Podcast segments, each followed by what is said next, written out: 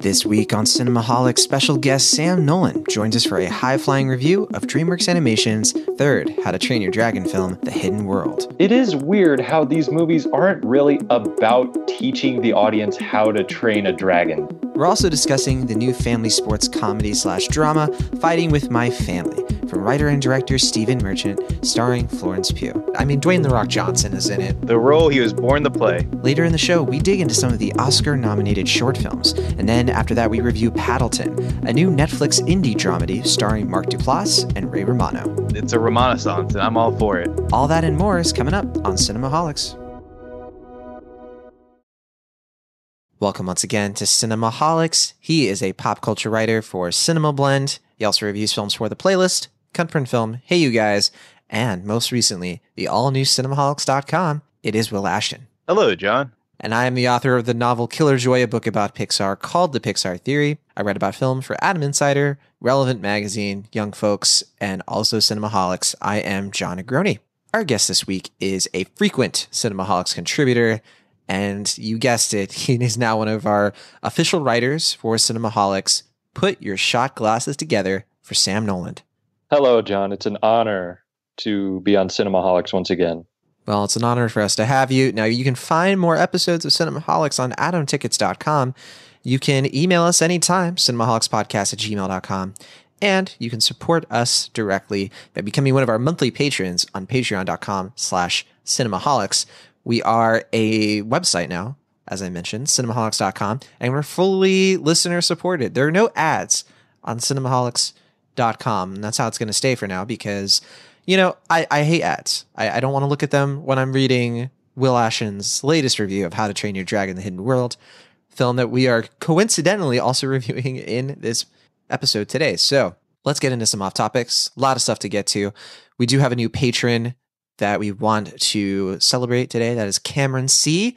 Cameron started donating to Cinemaholics, helping us uh, pay for everything around here. We appreciate your donation. And Cameron had a message for us. Cameron said, I'm happy to support quality podcasting and fellow film fanatics. Keep up the great work, John and Will. Thank you, Cameron. That means a lot. And we hope that we live up to that and continue to make this show as great as possible for all of our patrons. We have some bonus content coming out this week and it's going to be a bit of a you know quick reunion guys because we're going to be doing this again pretty soon because we're doing the first of our anniversary series the three of us uh, a new series that we're calling extra milestone.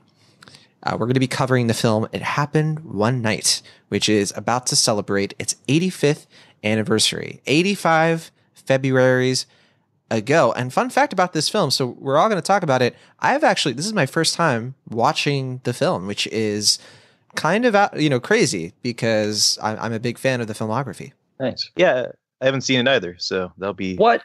Yeah. My goodness. Yeah, So Sam, you're going to be the I'm going to carry the torch. All right. Well, I'll, I'll try to live up to those expectations, I suppose.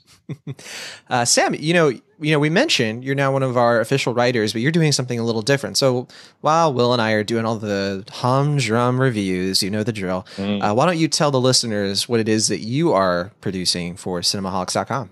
Well, as you may know, uh, if you're at all familiar with my uh, podcasting work, you'll know that I'm a fan of uh, I'm a fan of the past of film history, and uh, a long, Clearly, long considering we ago, haven't watched it happen one night, that, but you have. that's true. I didn't even plan that, but yes, I'm uh, the the sole uh, bearer of it happened one night viewership here on this podcast, and. Uh, a long time ago, there was a streaming service called Filmstruck. You might have remembered, uh, and it died a tragic death not too long ago, November. November, yeah. Yeah.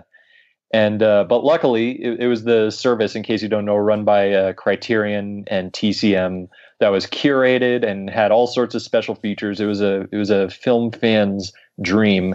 Uh, unfortunately, just lost steam, I guess, or lost uh, funding. It, Well, I'm not. yeah. So what clear. happened was Warner Brothers, you know, owned Filmstruck, and they decided that they wanted to do their own streaming service.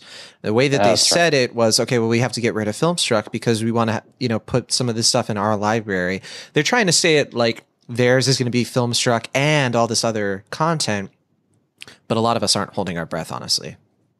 No, not at all. It's uh it was sort of this uh depressing reminder of you know just just how uh, just how fragile all this stuff is all the you know streaming and stuff but criterion has not let us down because they announced shortly thereafter after the cancellation of filmstruck that they'd be doing their own service uh, very similar to filmstruck in fact my uh, my understanding is that they're they're trying to make it basically as similar as possible albeit absent uh, a lot of the tcm titles.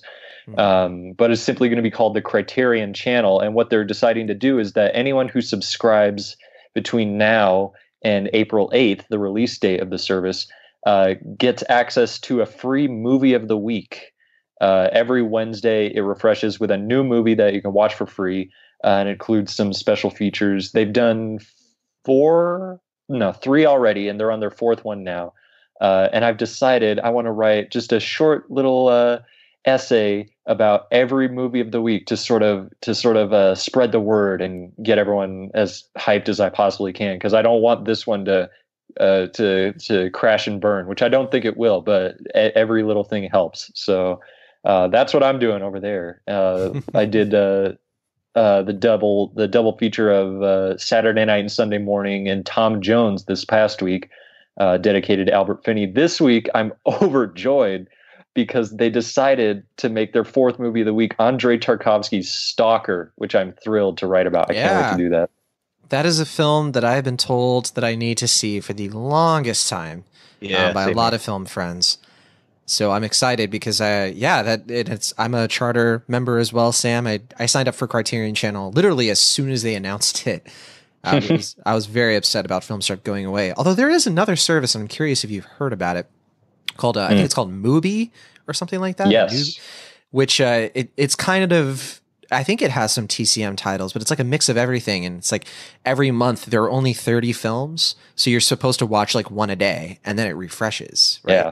So I've thought about that Yeah. because that, that sounds like a great service. And yeah, so if you're listening, Mubi, we, we we'd love to uh to get some sponsorship so that we can check it out, maybe see how it goes.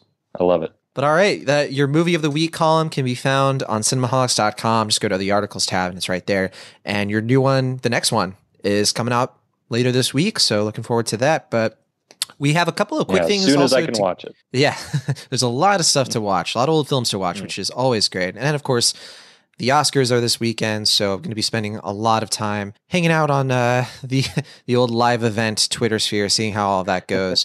we we talked about the Oscars a few weeks ago. I'm kind of just ready to watch them and see what happens. We might have a little bit of Oscar Yeah. conversation about the winners eventually, but for now, we're just going to focus on some other things. We're going to be reviewing How to Train Your Dragon: The Hidden World, Fighting with My Family, the Oscar shorts, actually, um, all of them. Although I've only seen the live action ones, but Sam, you've seen all of the shorts. Yes. Now, with this whole Cinemaholics website, that means that if you want to read any reviews by Will, myself, and a writer who's going to be, you know, who's joined our team, who's going to be starting up next month, then you can of course find our reviews. We our How to Train Your Dragon review came out, I think, I want to say Thursday or Friday.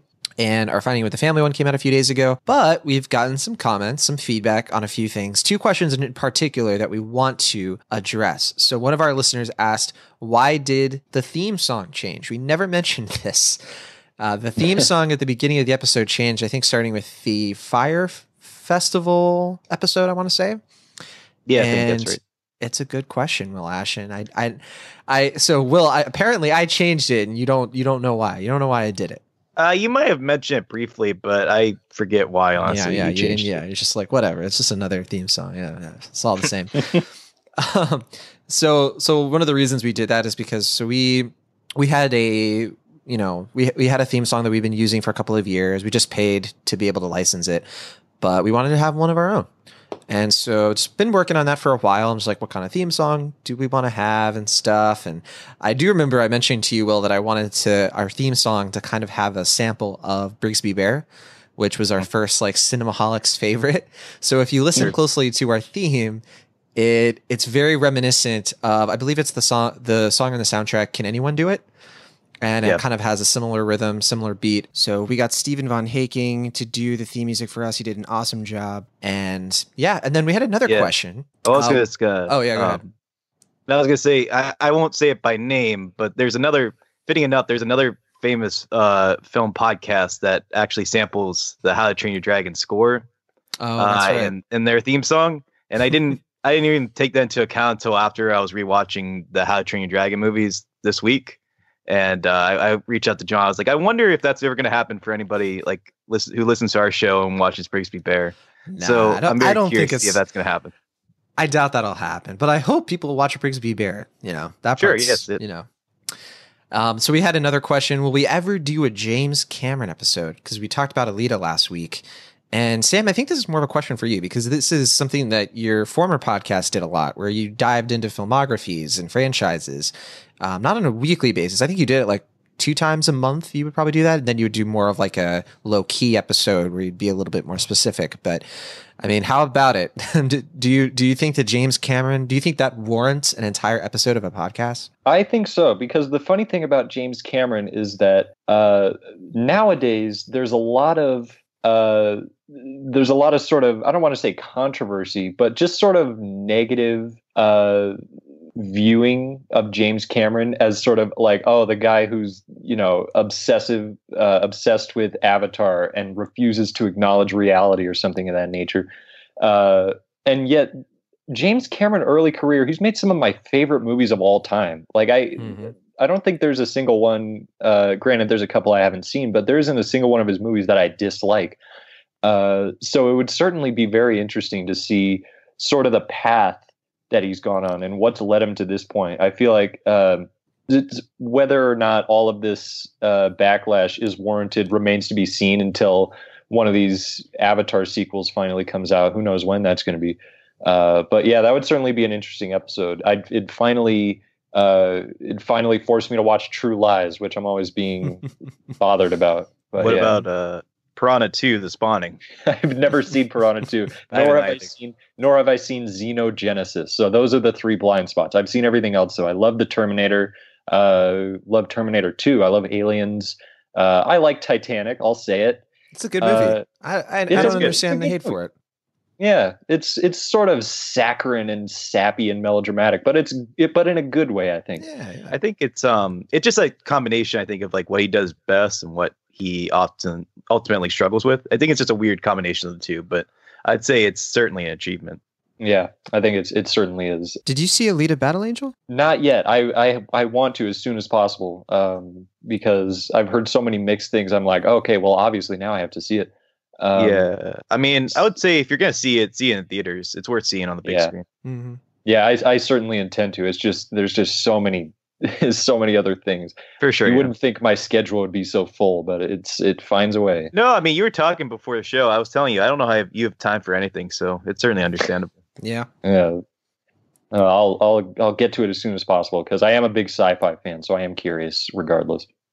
Well, that is that is our tease preview of her future James Cameron conversation. um, it's definitely intrigued me to the idea of it. But all right, with that, we should head into our featured review for this week. We're starting with How to Train Your Dragon: The Hidden World. So the How to Train Your Dragon films, they started in 2010. They're based on a series of British children's novels by Cressida Cowell. I have not read any of them, but I've heard that they are almost entirely different from her stories. I, I read some of the blurbs and I was like, okay, this is completely, this has nothing to do with what the movies are doing. I think uh, Toothless is like a lizard or something like that. I don't know. Uh, anyway, the series is now finishing as a trilogy from DreamWorks Animation, but there have been TV shows, short films. I think there are even graphic novels for How to Train Your Dragon. So I think just calling this a trilogy might be a little misleading. It does sort of feel like it's the capping of a franchise in a lot of ways, but probably a franchise that's going to keep going maybe in some other directions, probably not in the way of any films, but they could keep doing TV shows and, and all kinds of extra stuff about the world of Berk in between the films for as long as they want. And I think they would be pretty successful doing that personally. Sam, have, have you been a fan of like the, the TV shows, the, the extra stuff at all, or is it just the films for you? I have I have not seen the TV shows or the supplemental materials. For me, it's only the trilogy of movies, Right. um, Same here. and and only in the past week or so, so that I that I uh, revisited them officially. So yeah, And what about you, Will? Yeah, I never got into the extra stuff. I just saw the films, and I had only seen them once before this week, so I was rewatching them for the first time this week as well. I, I didn't rewatch any of them. I didn't have time this week, and I wish I, I had because I really like the first two films a lot. So, and I think it would have been a little helpful, you know, because this movie obviously is a continu- it's a continuation, but I was never confused or anything like that. Anyway, Yeah. so Dean DeBlois co-wrote and co-directed the first film. Uh, he, I think I forget who the other people were, but yeah, he wasn't the only person. But then in the next two, Was films, it uh, Chris Sanders? Was Chris Sanders, guy? yeah. They made Yeah. Lilo and Stitch together in Little Mermaid, I believe. not Little Mermaid, but Was yeah, because that should- was that was Clements and Musker, but oh yeah, you're right. My bad. Sorry. Uh, but Lilo and Stitch, I guess so. I, I, I blank on who did that film, but I wouldn't be surprised. But yeah, but up. the second two films that DeBlois did for How to Train Your Dragon, he was the only director and writer, including this new one. And so The Hidden World, it's been out in a few countries for a little while already. And we were talking about this before the show that, you know, a lot of you listening may have seen this movie weeks ago, maybe a month ago. The film itself wraps up the story of Hiccup, who is once again voiced by Jay Baruchel, his best bud Dragon Toothless, and all of his Viking friends from around Berk, which is a village where humans and dragons cohabitate under Hiccup's leadership as the newly appointed chief. But danger strikes when a dragon hunter named Grimmel, voiced by F. Murray Abraham, is hired by hmm. some of the, let's call them annoyed warlords in the background of the second film, who they want to put Hiccup in his place and steal all of his dragons for their own purposes. There's also a side story about Toothless, who is a night fury, encountering and becoming infatuated with a light fury of a similar species. But after their first meeting, Hiccup comes across a trap laid by the villain Grimmel. So we have this clip from very early in the film. Eret from the second film, voiced by Kit Harington, tells Hiccup and Astrid, who's voiced by America Ferrera, about what they should expect from Grimmel and what challenges might await them and the rest of the Dragon Riders. Here is the clip. I know this handiwork. Grimmel the Grizzly, famous back where I'm from. The smartest dragon hunter I ever met. Well, next to me, of course. Well, he can't be that smart. He left his trap unmanned. Nothing's accidental when it comes to old Grimmel. He lives for the hunt, to get inside the mind of his prey, to control its every choice. It's all a game to him. Well, he doesn't know who he's playing with. yeah, well, we've dealt with this kind before. Don't underestimate him, Hiccup. Mark my words, he'll be back. Then we'll be waiting for him. All right, that is a clip from How to Train Your Dragon, The Hidden World. Now, Will Ashton, you mentioned in your review that this trilogy cleanly spans the last decade because the first one came out in mm-hmm. 2010, the second one in 2014, and now five years later, 2019. So, before you get into your overall thoughts on the conclusion of the trilogy, what, has been your general impression of these films in the last decade? Uh, well, I did like the first movie. I never quite got to the same like astounding heights that a lot of people have with them, but definitely respected them immensely. Um, I think as a 3D experience, they were certainly among like I, I remember the 3D experience alone was very much among the highest of the 3D movies I've seen. But I think it, the voice work was strong, the animation was uh, had like this nice fluidity to it that I still wish it was in 2D animation. There was some part of me that always felt like just how much care and detail went into the backgrounds and designs. That just I think they would have popped more in 2D, but I I do think there is something about how well it translated into 3D that I, I have to kind of balance the two. But when I saw the second one in theaters, I I liked it, but I never quite loved it. But um, rewatching it, I don't know. I really liked it the second time. I don't know what happened, but I just thought everything about it was stronger than the first, and uh, that's how I came into this new movie. Interesting. And so, okay, Sam Nolan, let's start with you. How to Train Hmm. Your Dragon: The Hidden World. What, what do- what do you think? Was it was this a satisfying conclusion to the How to Train Your Dragon series, in your opinion? I think it was because uh, the second one I had never seen before this week, and the first one it had been like the better part of a decade. So I was coming in at this from a very similar uh, position to Will. Uh, and personally, I actually really dug the first one. I'm with popular opinion on that one. I think that one's really solid. Um, and uh, I think the second one, uh, I guess uh, Will and I are a generational tale because I liked it but never loved it. So who knows? I'm I'm sure that uh, I'll come around on the second time. But watching this third one, uh, I was like, you know what, this is this is a pretty damn good trilogy. I got to admit. Uh, I think it really DreamWorks is kind of uh, hit or miss for me, but I think there's something about just the the the emotion put into this, uh, specifically in the relationship between Hiccup and Toothless, obviously, uh, that really makes it stand out and makes it uh, not feel cynical in any way. And it's funny that you mentioned the book series because I had no idea it was a book series until one of my friends uh, informed me of that, and I was like, "Yeah, you know, it's it's it is weird how these movies aren't really about teaching the audience how to train a dragon." So I guess it makes sense. Well, the name of Um, the the books, only one of them was How to Train Your Dragon. They they all have like different names, bizarre. like How to Become a Pirate or something like that. And yeah. yeah, because those books But are guess- about Hiccup sort of becoming a man, and there's like a lot of little tales about him growing into like the chiefdom. Which you're right, it's like completely different from these movies. Yeah, I feel like if anything, this is like the approach they should have taken for those Fantastic Beast movies Mm. based on the source material. But I digress. Ah, yeah. How to Train Your Hippogriff. There you go. All right. Well, what about you, Will Ashton? What, what do you think of this one? I already know because I read Um, your review, but Right. Yeah. Um. Yeah. I don't know. I, I really am glad that people are digging this movie as much as they are, and I'm glad that a lot of fans are considering it such a satisfying conclusion to this trilogy. But for me, it left me a little wanting, and I'm not quite sure exactly why, even though I wrote nearly 2,000 words trying to figure it out. um, I think it's just because I like the ending of it a lot. Like I think the ending is really what captivated me and made me realize like, oh, this is such like that last scene felt so fitting for a finale of the film that I'm willing to overlook Mhm. what I consider a lot of the flaws of the film. But the lead up to it just felt weirdly underwhelming in a way that I was not anticipating. And I think it's because uh is his name Dean DeBlas, the director? Dean Dean DeBlah, yeah. Dean DeBlas. And I looked it up. He did do Lilo and Stitch. Okay. Uh, that was his, so yeah. Um, it felt like he was kind of at odds with uh, respecting the simplicity and the kind of eloquent charm of the first movie, while uh, matching up with the kind of epicness and grandiose uh, tone that he had with that second film.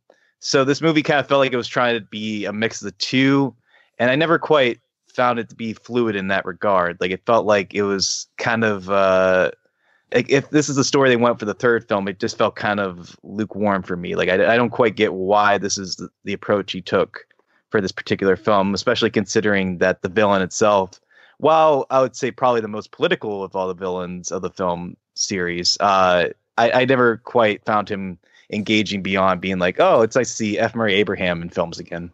I, I always like seeing or hearing at least F. Murray Abraham. Um, but yeah, I don't know. I I still think what works in the series works. Like the character design for the dragons and the Vikings is always great. I just love how massive those Vikings are. Uh, they're just huge. uh, um, I I think everything about the world building is nice. I I think the emotion is there, but for me, just something felt lacking, and I guess we'll have to figure that out as we keep talking. Hmm. Well, you know, for me, I probably had the lowest expectations for for months. I have been watching these trailers, and I've been having the same thought that you have, Willa, where I'm like, "This is how you finish it." like, I never thought the idea of this like romantic subplot to me, Grimmel just looked like Drago again. There was nothing about it where I was like, "This doesn't feel like the right story." I, I don't understand.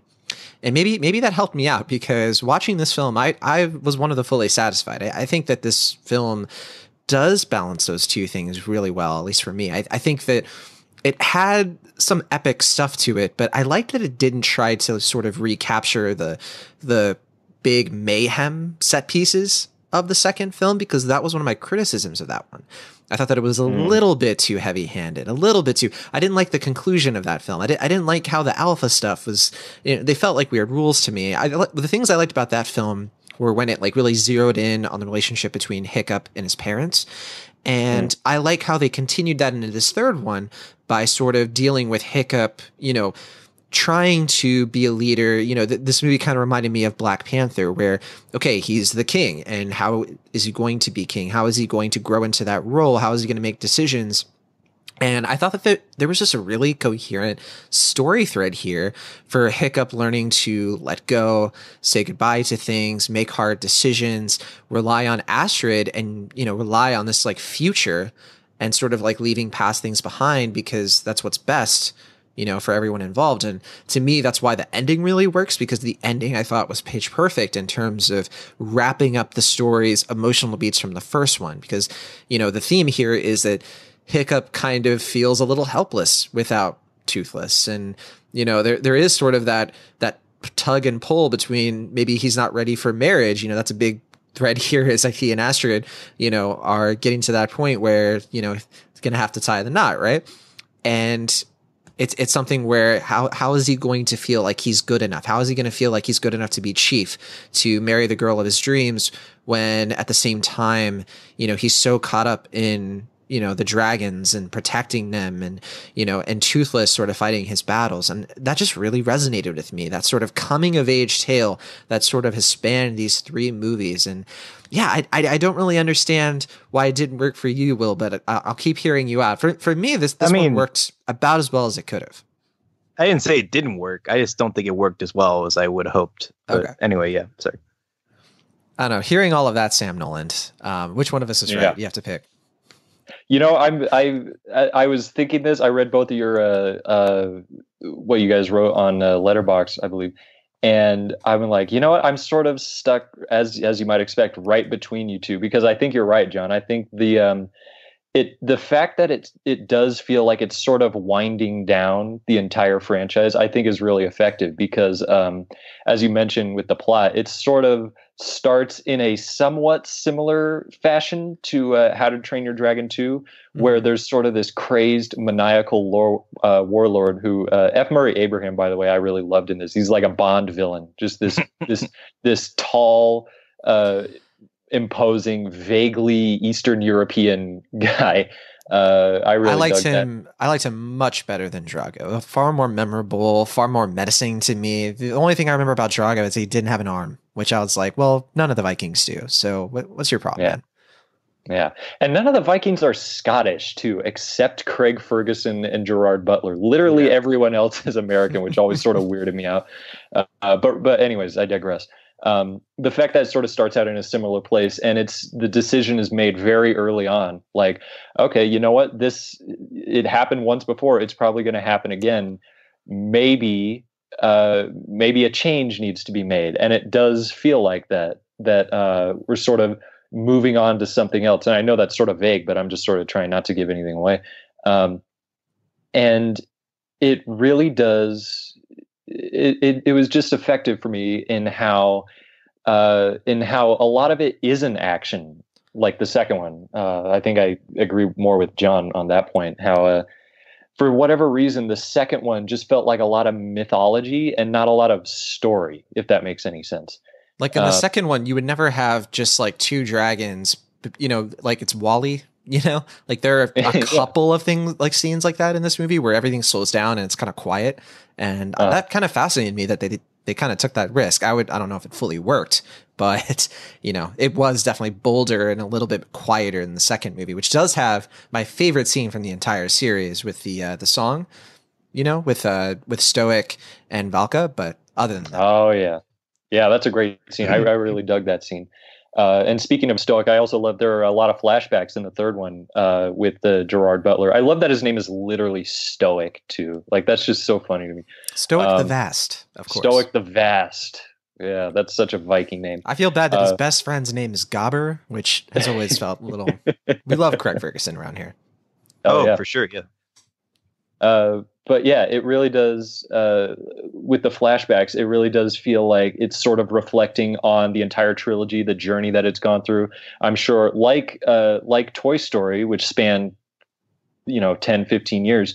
Uh, I'm sure there are plenty of children uh, or or people like myself who sort of grew up with it in a way. It just this wasn't prevalent in my life, but I'm sure it was with others. And so I like the overarching story of sort of uh, just moving on to new things, accepting change. Uh, I think from plot point to plot point, it it does uh, doesn't quite work all the time. I thought. Um, I don't know if you had the same problem, Will, but there are certain there are certain plot points where I'm like, okay, this should be a big deal, and it doesn't quite feel like it. Like without giving anything away, Mhm. uh, there is a plot point, as I've said many times, where they sort of leave something behind, and it sort of just comes and goes. I'm like, is that not? Is that supposed to be a big deal? It seems like it should. Right. Um, I'm thinking of one in particular, and there are a few others that sort of uh, are just sort of weirdly paced, and so I would have liked it to be a little bit more. Uh, just sort of, just sort of dwell on little things like that a little bit more, but by and large, I, I think this really does work, uh, and it really does serve as a good way to to close off this trilogy. I hope they don't make a fourth one because I don't know what they're going to do, but you know, I wouldn't put it past them at all. Yeah, Uh, I d- I think that would be a huge shame. I, I Well, will say, yeah, go ahead. Yes.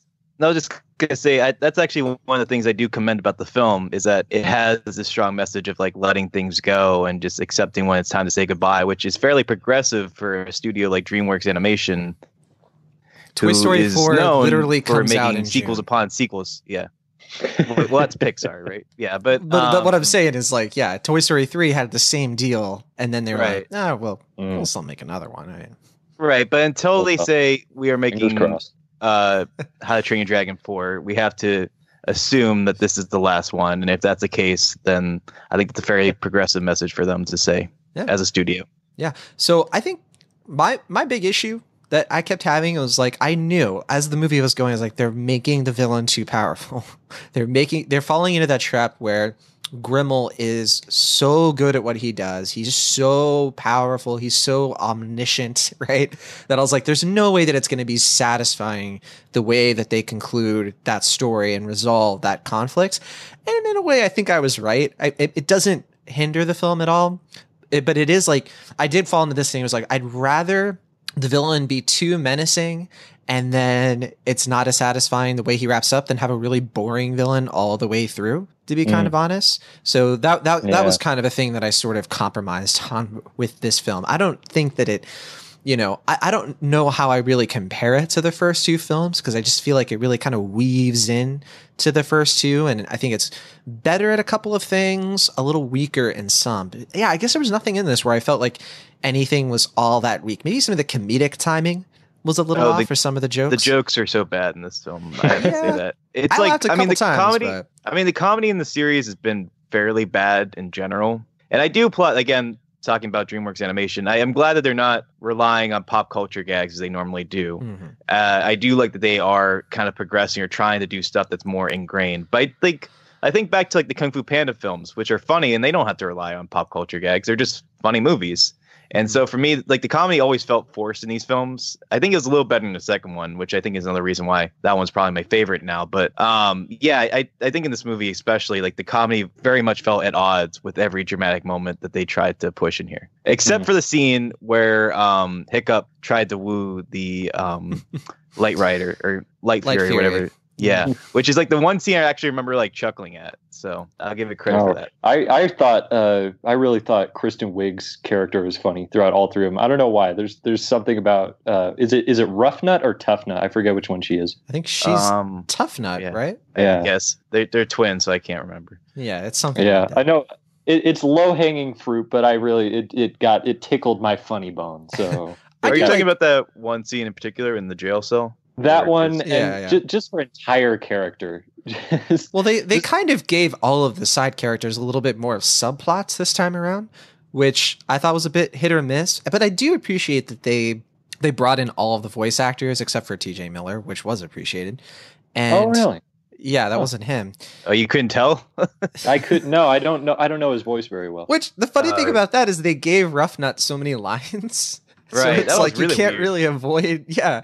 But I didn't care because I didn't want to hear T.J. Miller's voice, to be honest. It was just weird because like there were like select moments, like kind of towards the beginning and stuff, where it was like, okay, like it kind of sounds like him. But then like that one scene where it's like him and Hiccup talking, it's like, yeah, yeah, this is clearly a different person. yeah, yeah. Like, why did you? like, You could have just made this like any of the other characters. Like, why did Yeah. you make it him? What's the other one's name? Snotlout. I mean, I I, don't know. I, think like, putting I like, him in a uh, um, putting him in a love triangle with Hiccup's mom and Eric was a bold choice. Yeah. That was probably the film's weirdest shining star, but I don't know. Mm. yeah, that was weird. But um, I, I think the only one of these, uh, the only one of those uh, student characters I like is the McLovin one. So I wish it was just him. I, Oh, I you gotta say, I fish mean, legs. Yeah, Fish that one. yeah. Uh, I will say Cate Blanchett too. Like the fact they got her to come back, you know, uh, I would be in love with her too. You know, I, I don't care whose mom she is. But yeah, that said, I, I, think this is an overall pretty good movie. I, I I definitely walked away from it feeling satisfied, and, and I I heartily recommend it to to anybody who's a fan of the franchise, anyone who's even remotely liked these films. I think there's a lot to get out of it here. Maybe you should manage your expectations, like you're saying, Will, because maybe it's not going to work as well for everyone. But yeah, I have a hard time looking at this film and and seeing, well, maybe they should have done this, or maybe should they should have done that. I think I think it handles pretty well, and I I appreciated seeing this in IMAX. I, I don't like the 3D. I know a lot of people really like the 3D of the second film, but to me, I, I think that like the visuals are really great when they're at their brightest. And this this is a movie with like some really bright scenes, like when you actually see like the hidden world caves and all of that comes to life. The the way that the clouds interact with sunlight. I mean, there are just shining, literally shining moments in this film that make me really enjoy it all around. So for me, my final grade for this one would be kind of a mid B plus. It's not like a high B plus, you know, it's not super close to like the A territory, but B plus. I mean, I think that it's, you know, for anybody who's a fan, they should definitely seek this one out. I don't know though how some people who might be mixed on the series might take it. So, what about you, Sam Nolan? Uh, I'm gonna give it a a really really high B. It's like it's just one little one little mustache hair off of a B plus. I think this this series that is uh, essentially about like sort of uh, dragon equality, pretty much, and uh, advocating for pacifism. Uh, I know we didn't touch on that too much, but I really thought that was effective uh, in in all three of these, and I think this is a really good conclusion. Uh, I might even be willing to see it again, which God knows I don't uh, I don't do often, but Who has the time? but yeah, I, I was uh, very very satisfied by this. All right. And then end us off on a really high note, Will Ash. Oh boy. um, yeah. I mean, upon rewatch, I think I gave the first movie a B. It just still felt a little too formulaic for me, but I do think the high points of that film are are so good. I, I, I especially love the relationship between Hiccup and Toothless in those films. It has a nice My Neighbor Totoro vibe that I think is really sweet. Um, upon rewatch, I gave the second movie I think a B plus. I really wasn't expecting that. Uh, but yeah, this one I was I was veering towards C plus throughout the whole thing. I just felt like really not much emotionally from the film, and I just found it was just kind of stagnant in a way that I was disappointed by. But I think those last like 15 minutes really uh, worked their magic on me, and I it kind of pushed me over the edge and allowed me to soar away with the series. So uh, for that, I'll give it uh, a light B minus. so it sounds like to me in five years, in a similar fashion, you'll rewatch Right, it. I'm gonna rewatch this movie. I'm like, okay, it's like a low I B. thinking? no, I doubt that. I doubt that. yeah. All right. So so far, the film has a 91% on Rotten Tomatoes. 91% of critics rated it fresh, and it's doing pretty well at the box office. I mean, it's projected to make 40 to 50 million, and that's because it's opening in like every movie theater in the country almost. So. Had a lot of early screenings too. I mean, this, this film is going to definitely end the franchise on a high note when it comes to box office. Uh, I think that uh, its opening day in Australia actually set a record for DreamWorks um, for how much it grossed on its opening day. The previous record holder was Shrek 2. So, wow. Oh wow, it's been Yeah. a long time. Huh? yeah, we didn't mention. It. I mean, this film has been released by a different studio with every Yeah, release, yeah. right? So, um, so this time it was Fox. I think the first one was Paramount, or no, this time was Universal. Fox was Yeah. last time, and then uh, Paramount was the first distributor. But it's always been DreamWorks. Don't expect that uh, three disc uh, box set for How to Train Your Dragon Right. series, you know, Yeah, that's right. anytime soon. All right, that is How to Train Your Dragon: The Hidden World, about a B average for the Cinemaholics. Let's move on to our next review, Fighting with My Family, which Will Ashton and I saw. I saw this one a while back, so Will, this is this one's more fresh in your memory. Now. Fighting with My Family, it's a new sports comedy with just a tinge of drama. You know, I don't want to call it a dramedy because I think that kind of gives the wrong impression, but I'd say It's it's, more dramatic than you're giving it credit for, but yeah, it's mostly a comedy. Uh, yeah, mostly a comedy. It's got it's got drama, but anyway, it takes place in the world of professional I'm wrestling. Specifically, it is a true story about a family of die-hard WWE fans to the point where they have their own amateur wrestling gym that they run as a family business. So the mom and dad are played by Nick Frost and Lena Headey, respectively, and the two siblings are played or the two siblings are named Paige and Zach. They're played by Florence Pugh and Jack Lowden, respectively. So we have a clip from the film. In this scene, the whole family is having dinner with Zach's girlfriend and her family, who are not WWE fans, of course, and they get a phone call concerning their tryouts to join the world of professional wrestling. Here's a clip. Hello? Yeah, hang on. can I put you on speaker for a second? Yeah, hang on. Where is it? I don't know. Go ahead. Am I speaking to Zach and Brittany? Yeah. My name is Hutch Morgan. I'm calling from WWE. We were very impressed by your tape. In April, we're bringing SmackDown to the O2 in London, and we'd like both of you to come down and try out for us. Hello? They'd be very happy to accept. Good. And we already have a Brittany, so just think of an alternative name. Yeah, sure. Okay. Thank, thank you so much. Uh, yeah, yeah. Uh, uh, thank you, thank you very much, sir.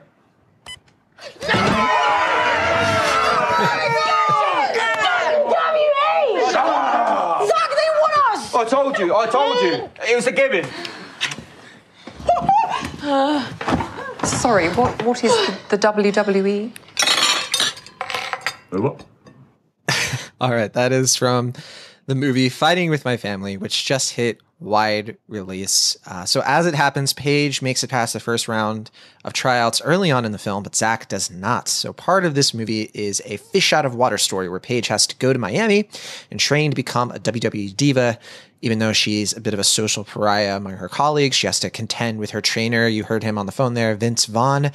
And the other part of the movie is Zach's story, the other half of his sibling rivalry, where he feels stuck in his life and in their small English town without any clue how he can settle for something less than his dreams. Now, Will Ashton, what did you think of this film? You know, I, I've been, I've talked about it on the show before. I don't have too much else to say. I just really liked it. I think it's really funny. I like the drama moments, and I just think it's a pretty good crowd pleaser. But you know, you like professional wrestling more than I do, so I feel like you have Uh. a better understanding of the world that this film is kind of celebrating. Well, let's get this record straight. Um, I just have a lot of friends who are really like into wrestling, so I've been kind of immersed into that culture through like a second party. I'm not really that much of a wrestling fan. That's not to say I dislike wrestling, but it's not.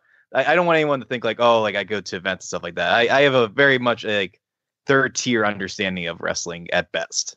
So uh, once that's clarified, um, as for the film itself, uh, I thought it was fine. I enjoyed it. I mean, it's it's certainly a crowd pleaser, like you said.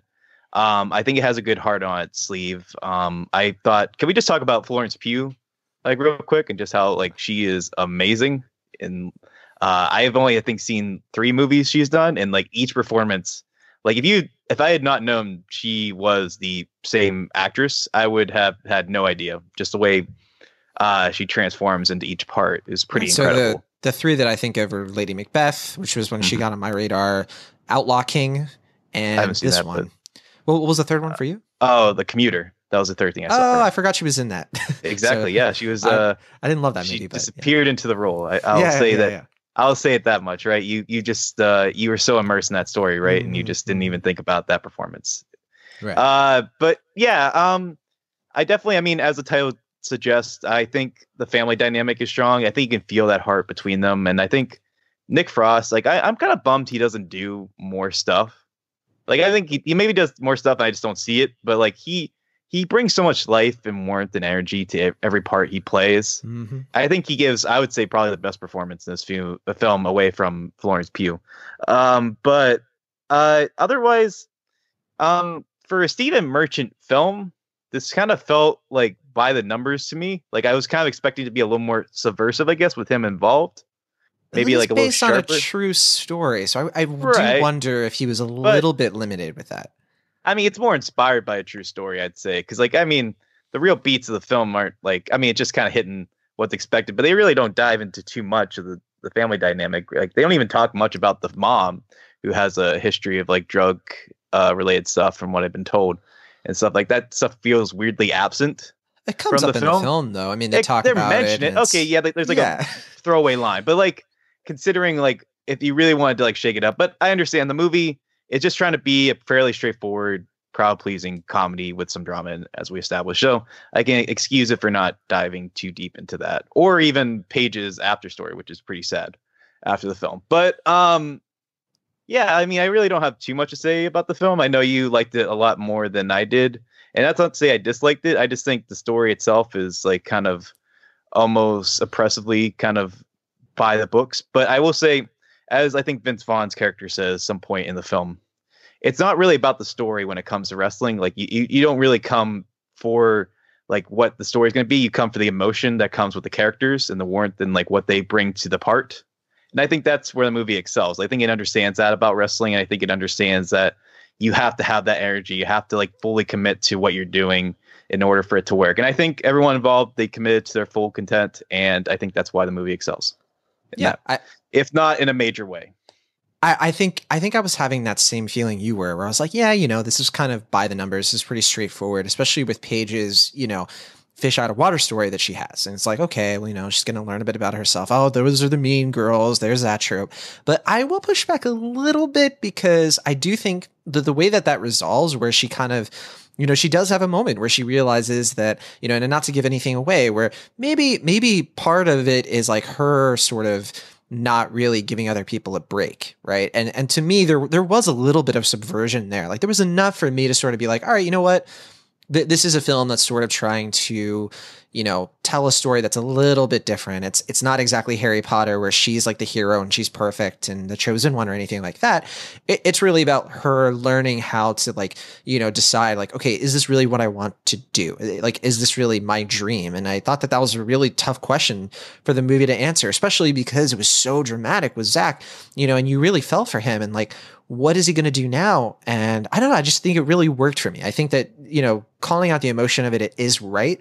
But I don't think this film works nearly as well as it does without the comedy because it's like you said. I mean, Nick Frost and Lena Headey all of the scenes, my favorite scenes in this film are when they're all together. So it kind of is a little bit of a bummer that they're not all together for a lot of the film because, you know, mm-hmm. Paige goes to, you know, spends a bunch of this film you know overseas but i do really like when they're all together because it's it's just hilarious like it's just really good writing and you can tell that stephen merchant really wanted to make a movie you know that actually brought in a lot of comedy for those scenes. I, I, just felt like he actually really cared about those scenes and wanted to really nail the comedic timing in them. Like in that clip, I mean, just seeing everybody like celebrating and then like the the record scratch, you know, like when they ask what is he's actually yeah uh, playing the dad of the person who doesn't know what the WWE is, right? Yeah, and it, it's a fun little cameo.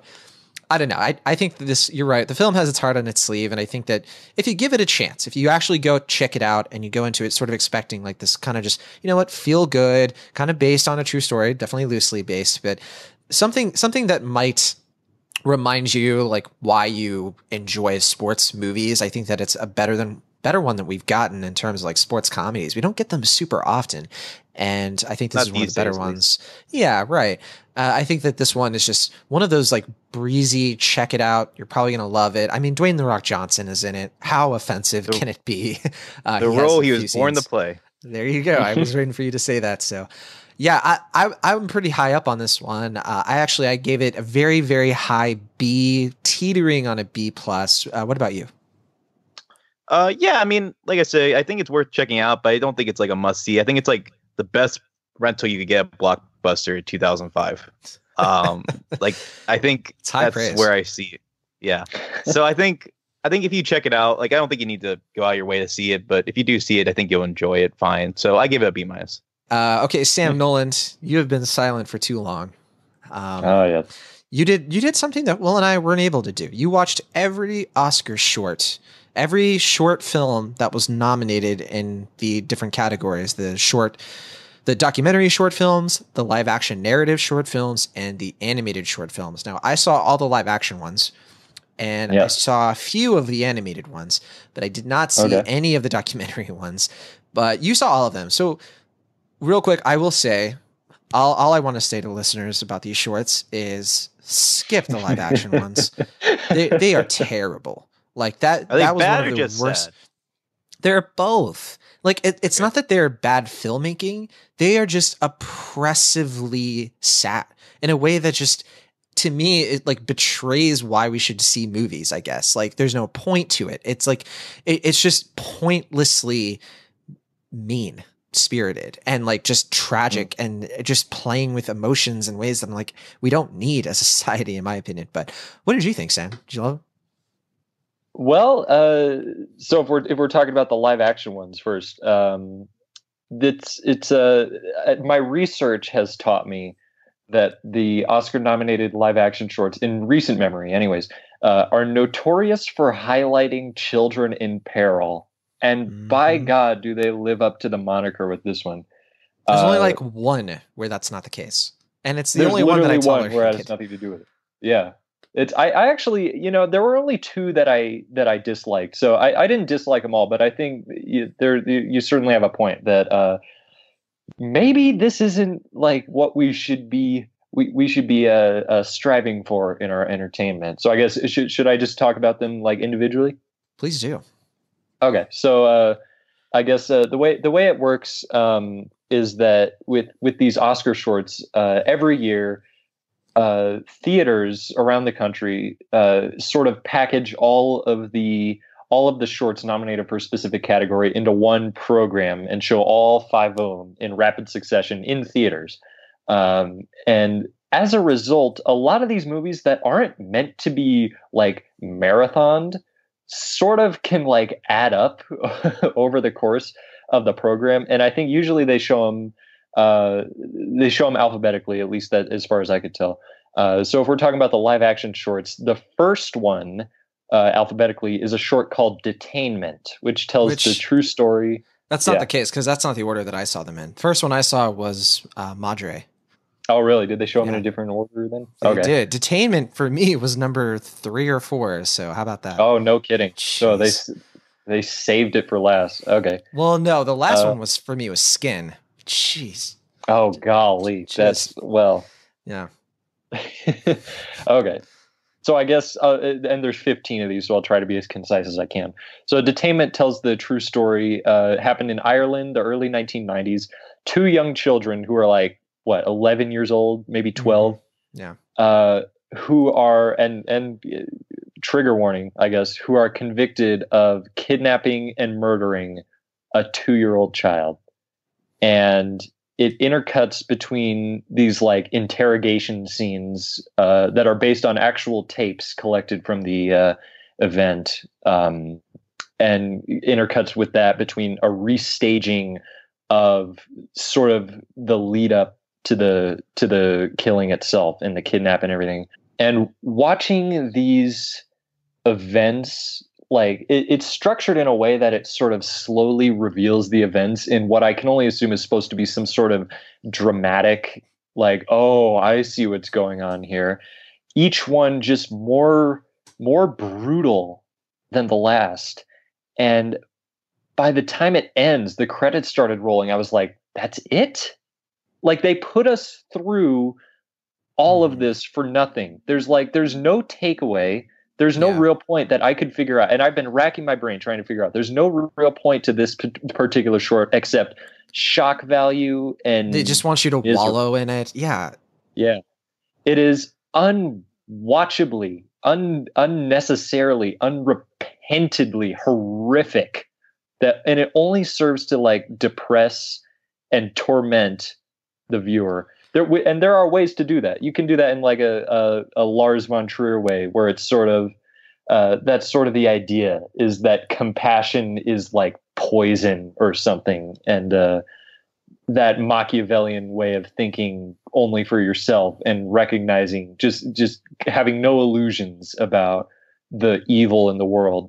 Uh, there's a way to do that. This is not it. And the the little snippets of conversations I heard leaving the theater uh, dictated that much. And it doesn't help. I don't know if you knew this, John, but the director did not consult the uh, the the mother of the of the child who was murdered but while making this short and it's and it's caused all this controversy over in England so I'll if, if this if this wins like I don't know when this comes out Sunday right Yeah. Okay. I'm rooting for So- so Marguerite. the- the only one that I, I thought at all was probably worth seeing out of curiosity, but yeah yeah. So because uh, I will say at least at least skin, you know, skin kind of does the same thing, but it actually does have a takeaway at the end. Like it's actually saying something. It's super depressing and it's not something that I Yeah. particularly wanted to experience, but it did actually have a point. Whereas yeah, you're right. I don't think it says it very well. Yeah, I would agree with that too. But yeah, I think that detainment doesn't have a point except for, you know, like I think th- I don't use this super often. I think it gets overused, but yeah, it's it's tragedy porn. That's what it is. It just exists Yeah. to sort of like m- make you feel an abundance of like a very aggressive emotion and that's it. hmm Yeah, it's it's an exercise in in just negative vitriol, and it's miserable. And it's just, I, I think, like, not to give anything away, I think it's the worst of all these shorts. Uh, so I really hope this doesn't uh, doesn't get any more attention than it deserves. But it was nominated for an Oscar, so Yeah. who knows? Maybe we're maybe we're missing the deeper point or something. So so Uh, which but one anyway. was your favorite? The the one that was my favorite was Marguerite. So we're on the same page. There. Okay, cool. All right. So Marguerite, uh, it it tells the story of an uh, an old woman, an elderly woman, uh, living at her home. It, it takes place in France, right? Uh Canada, I think. Canada. Yeah. Okay. They're speaking French, so I was confused. Yeah, I think it's Quebec. Um, yeah, Quebec. There's a couple of shorts from Quebec actually, uh, but regardless, uh, it ta it's a elderly woman in Quebec and uh, has like a nurse slash caretaker comes to her house every day and just sort of, uh, just sort of you know takes care of her and stuff. Uh, run of the mill sort of uh, sort of uh, elderly existence. Um, and then one day, the uh, the caretaker's phone rings. She goes over and answers it and has a conversation with what appears to be some sort of uh, significant other. And the old woman is like, "Oh, so who is that? Your boyfriend?" And then the old woman or, or the caretaker says, uh, "Well, my girlfriend, yes." And you're like, "Oh, Here we go. ah, I see what's happening here." And you think you think it's going in a completely different direction. The the direction I thought it was going in uh, was was going to be in the depressing route where the old woman's just completely intolerant. Um, which I and- I didn't actually. I I kind of saw what this short was doing, which is actually probably why, even though it's my favorite, that's not saying too much. like I kind of was like, Yeah. oh okay, and I liked when it was being a little bit subtler about what it was saying with the old woman, but then she says everything at the very end that she's feeling, and then I was like, wait a minute, this has Yeah. been an entire short where you're not good at saying what you're feeling, and all of a sudden she's like, you know, you know, poem saying. So I, I think it's kind of a weak short among way weaker shorts, personally. Yeah, that's that. That's not a bad a bad way to put it. I do think it's a little clunky, but I do think that this is this one is effective. Uh, I think it's just sort of really uh, quiet and poetic in a way that I think uh, a short can really sustain over like, that, like a, a feature length movie couldn't quite do to the same effect. Although I'm sure there are examples, but uh, yeah, this one I I I, uh, I I had a good time with this one. I think it's interesting. Um, yeah, some of the other ones. Uh, what Yeah. what do you think of? Uh, what do you think of Fav or Fav, however you say that? That was the second one. So I I was Okay. a little bit like watching that. I still wasn't super depressed, but I was a little bit like, man, you know, like what's the point of this? you know, Th- this one is about like Yeah. a couple of kids who are like goofing around and something really bad happens to one of them because of the other. And you're just like, okay, well, let's see what happens. Oh, the end. you know, that kind of thing. Yeah. Where it feels that like the seems to be the beginning of a film, not a short film. Mm-hmm. Like That's- the real movie is what happens next. I th- yeah, and uh, I think that's the, that's the compromise with shorts is that because it's not you know feature length, it's not taking over taking place over a huge span of time. Uh, it, they can't necessarily have three acts, so a lot of them are very simply just set up and payoff. Uh, and there's only so many things you can do with that, I suppose. Um, so it is yeah, that's the same that thing I- with Madre, right? Because that one is nothing but setup and disastrous payoff. Like it's like Yeah, watching a car crash in slow motion. I, I really dug the the setup of Madre, uh, which is about uh, The uh, filmmaking was interesting. Yeah, it, it's all in one shot. It's about a woman uh, who uh, lives in Spain, I believe, and gets a call from her son who's on some sort of vacation uh, getaway uh, with her ex-husband, uh, and all of a sudden it's revealed over this phone call that the the kid is lost in like on like a beach somewhere, has no idea where. And it all it all it is is just the the mother and and her mother, the grandmother, uh, just sort of scrambling around trying to figure things out. It ends insanely anticlimactically, but as Yeah. a as an exercise in sort of building tension from one location where for all intents and purposes the excitement is not happening i thought this was really effective. Uh, so if only it came to any sort of definitive conclusion. And it had a really weird like like credits song which didn't help at all. I'm like what was what was this even supposed to do? Yeah. so i'm a little torn on this one but i i am willing to come down on that one and say that i that i did like it. Uh, what do you think of skin john? It's pretty bad. It's pretty yeah bad. it's pretty bad. It's yeah. it's annoyingly bad. So Oh, yeah, goodness. it, you basically follow the lives of these like, I so they're like neo Nazi a neo Nazi family, and you're watching Yeah. the the dad and the mom sort of like raising this kid in this culture of neo Nazis, and like they go around like shooting you know fully automatic rifles, and they just live a very dangerous lifestyle. And something happens to the dad uh, because he has a run in where he just like out of nowhere decides that he's going to beat up this African American man, you know, Mhm.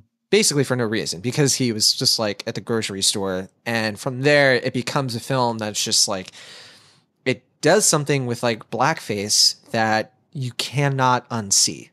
That I Yeah. think was just, again, oppressively hostile, I guess. And th- there is a way to do this short, but I think you said it right. Where it's like it's it's the way that they do it, and that I just don't see it. I, I don't see the point or the the takeaway really being effective. There is a point. There is like a message, but it's just super, just completely tragic, I guess, because there's like a mm-hmm. one final thing that happens. It's like tragedy upon tragedy, and it just feels hopeless. It's like if at the end of Florida Project, you know, like Moonee like runs over her best friend with a bus, and, like laughs into the sunset.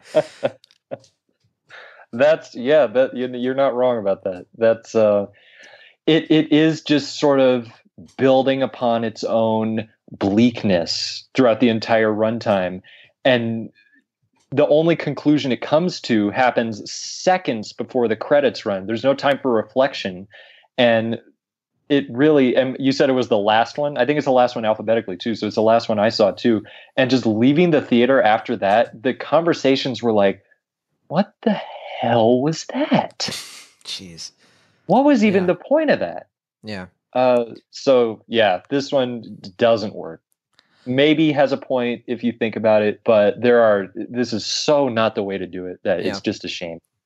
Uh, should we should we move on to the documentaries now? well, we don't have a ton of time, so let's do it this way. Uh, just we can just do your favorite of the documentaries and your favorite of the animated ones. Okay. So my favorite of the of the documentaries is a is called Period End of Sentence.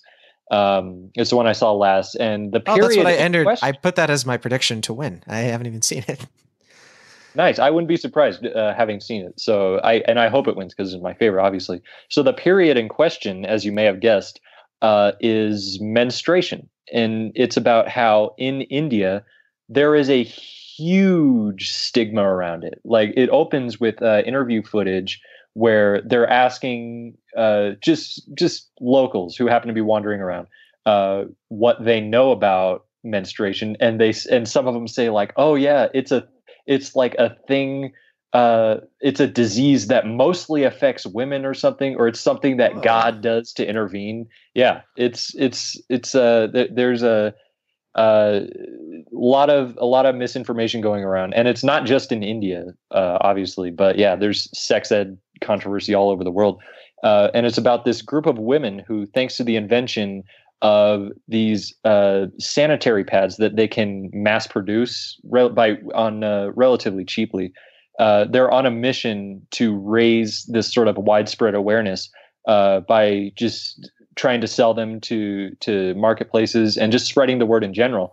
uh, and they're not entrepreneurs. That's the thing. They have families and jobs, and they're also trying to sort of do what they can to fix this issue that affects them all around. Uh, and it becomes this rousing, infectious, uh, inspirational, like like feminist microcosm of how there's a problem and they're just taking it into their own hands.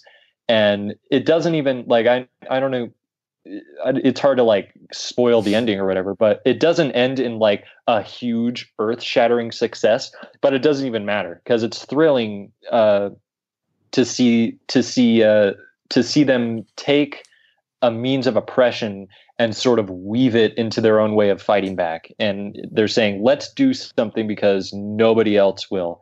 And I think it really serves the purpose of a documentary the best, which is to inform and to educate and not so much to entertain. Uh, but this one does all three, and I think it's really it, it does the best thing that a documentary can. It inspires the viewer to like spread the word, uh, or or like volunteer for a cause that it's choosing to highlight, or even just donate to a cause. And and indeed, there is a website. It's called uh, padproject.org, uh, where you can just donate to this cause. So I, re- I really, really dug that one. And it was the last one. So it ended on a high note because the rest are depressing. It is the end hell. of sentence, right? It really is end of end of uh, the program too. And uh, and do you mind if I talk about my least favorite documentary real quick? Yeah. Okay. So this is the one that I can say that I really didn't care for. It's called A Night at the Garden. It's about 10 minutes long. It's the shortest of all of them. And what it is, it's it's completely constructed of archive footage that was recently found. I don't know exactly when, but not not long ago, uh, of a Nazi rally that took place in 1939 in Madison Square Garden. I've heard about And this they- one. Yeah. They packed the house completely. I don't know the exact number. It's something like 20,000 uh, Americans attended that under the guise of, uh, I believe it was advertised as like a pro-American rally or something, something to that effect. And America first, maybe. it- it's something like that. Yeah, it was. It was definitely taking a patriotic angle, uh, right on the brink of World War II. I think it was mere months before the uh, the invasion of Poland. Yeah. And Uh, I'm describing it. It probably sounds really interesting. It's actually not because it really doesn't go to any lengths to go beyond simply presenting the archive footage. And I think it's an it's a very interesting historical footnote with numerous interpretations. And obviously, the intent, seeing as how it's released now, is to sort of draw a parallel between that how this was allowed to happen uh, back in back in 1939 and what's going on now. Obviously, I'm sure I don't need to elaborate on that. Um, and also just the significance to the time period uh, and and even just the self-contained event like how it took place that's all interesting but it never really explores any of that so the way i see it any of that interpretation that i just said is sort of just projection like it would have been it would have it could have been released as is in like 1964 for instance uh, and it and it would have uh, would have been maybe remembered better but i think I just don't think it fulfills any sort of function. Like the the function of this movie doesn't makes no sense to me. Uh, and so maybe I'm wrong because uh, I'm not as into Yeah, like, the political yeah, I mean, it- landscape as I'd like. But yeah, It sounds like it'd be more, you know, effective as like a now this video, right, on Twitter, uh-huh. where it's just sort Yeah. of like, did you know? It, it doesn't really sound like a documentary or anything like that. So I can see why where your criticism is coming from. Yeah. Uh huh. Yeah, So the it- only the only intent I can possibly think of, and maybe it uh, worked in a roundabout way because it didn't inspire me to like sort of look into it, but is to inspire further research. Uh, the problem with that is that it's presented so straightforwardly that I wonder if if anyone's going to be compelled to dig deeper. So. Hmm. Can't say I really cared for that one, but who, who knows? I've been wrong before, and it'll Uh, certainly happen again. It's been a while though. Okay, wrap things up. The animated ones. I think you know I saw Bao obviously, and I think that one's going Yeah. to win. It's my favorite of the ones I've seen. But uh, did you have another one? You know, is that your favorite? And if not, or if, even if it is, what's one that you want to highlight? It, it's actually not my favorite, although Bao is very good. And I'll just say this: I, I can't go into detail on all of them. All five of the animated shorts are good. If you're going to see any of these, uh, any of these programs, uh, I would recommend the animated ones. And and it's going to be playing for like the next week or so. Uh, so these these are still playing in theaters. Uh, so uh, for the next couple of days. So the clock is ticking, but not as fast as you might uh, think. Um, Mhm. But uh, the one that was my favorite, I'm I'm, I'm sort of torn between two. Uh, one small step and weekends. Uh, suffice to say that I recommend them both. But I think the one I want to focus on is weekends, uh, which is very interesting for a number of reasons. For one thing, the animation style is very uh, was was very striking to me. It's very abstract, very kind of surreal uh, at times, and I really love when animation goes to that territory. It sort of fulfills the uh, the the potential of animation, where you can literally do anything.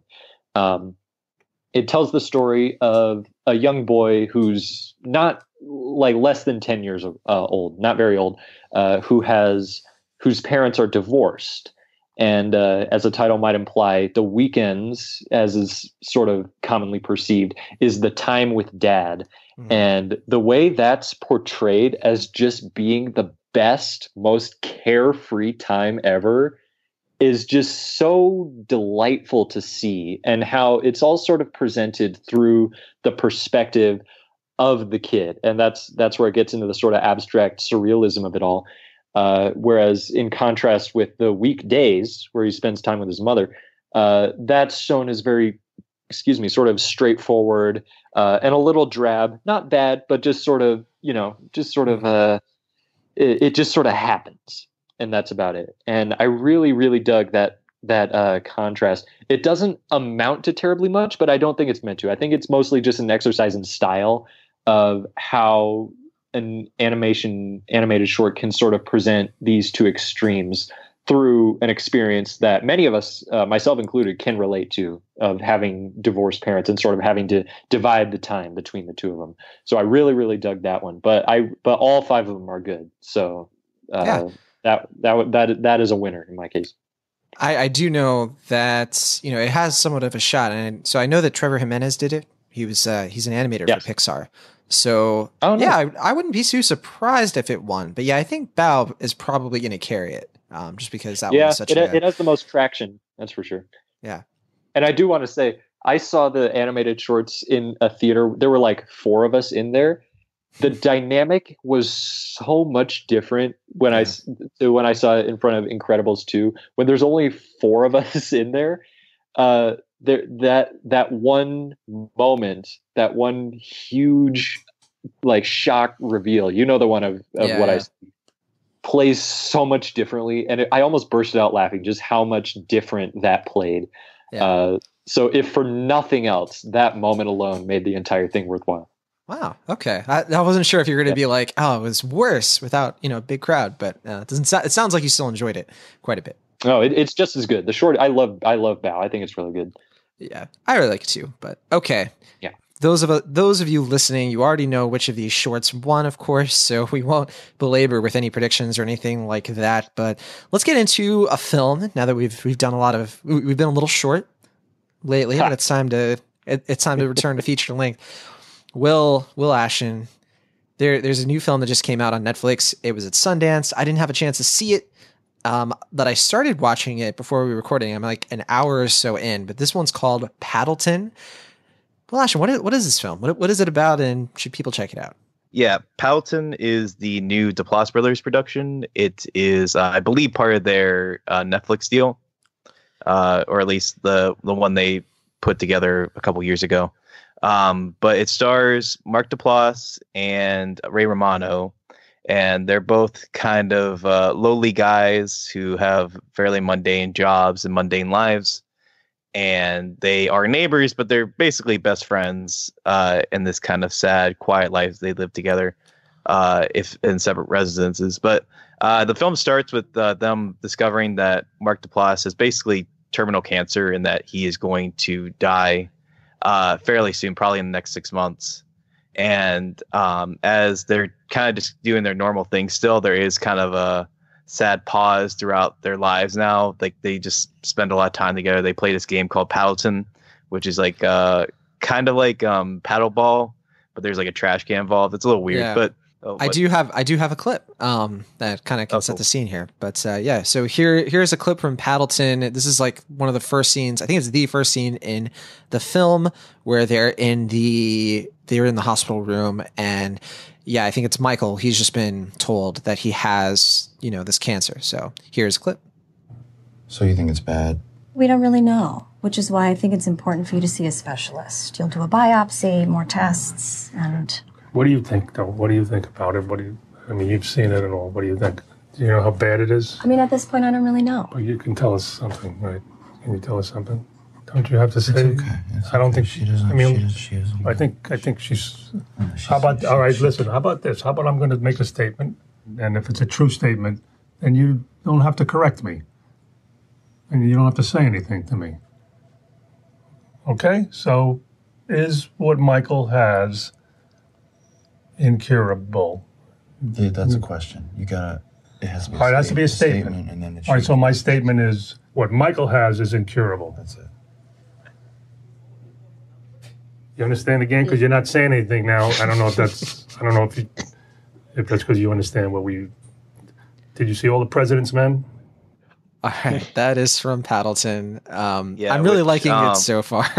The- I think that that's a great way to start the the whole movie. Yeah, it's.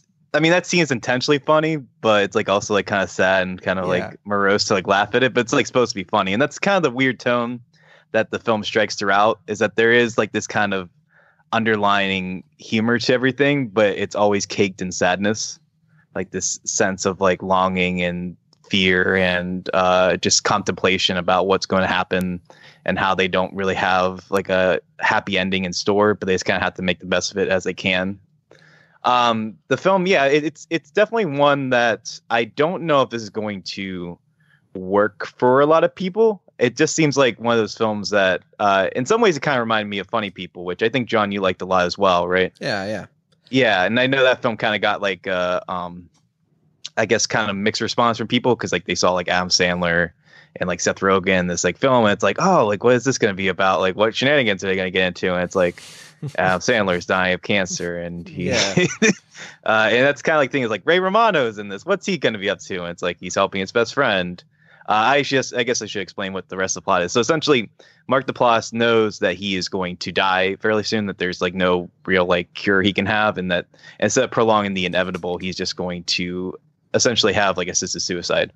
And uh, they have to get like these medications that like does the job, and it's like this kind of road trip comedy in some ways, where they have to go to this uh, prescription or this pharmacy uh, six hours away to get it, and they have to like stay in a hotel, and they have like kind of awkward interactions with the locals there and stuff. And it's definitely like a low key movie that, like I said, I can see this one not working to everyone's favor if you just not if that doesn't sound like very like fun. And it's not really like a fun film to begin with, but uh, I I do think for me though, it's definitely the type of comedy dramedy that I tend to enjoy, which is that they focus more on like the small stuff and just having it being very grounded and sincere and real to life in a way that uh, I mean, obviously, like some comedic situations are heightened, but everything about it feels fairly realistic, or like how people would respond to certain situations and stuff. And I don't think the story does anything particularly remarkable. I think ultimately the execution is going to be almost exactly what you expect it to be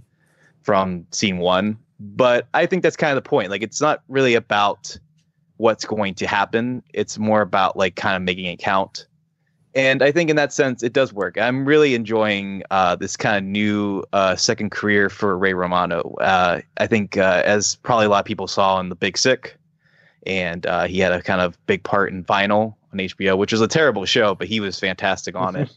Um, he's like doing some of the best work of his career right now, Yeah. and I'm loving it. It's a renaissance, and I'm all for it. Renaissance, there it is.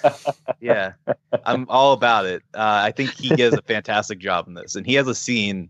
I won't give away, but towards the end, it just it's so minor and so sweet, though. It just it really worked for me. Um, so for me, I'm gonna give it a B. Like I said, I don't think it's gonna be a movie that's going to win everybody over, but I think if you kind of accept the movie at face value and understand what it's going for, I think you're going to get a lot out of it, and I hope people check it out on Netflix.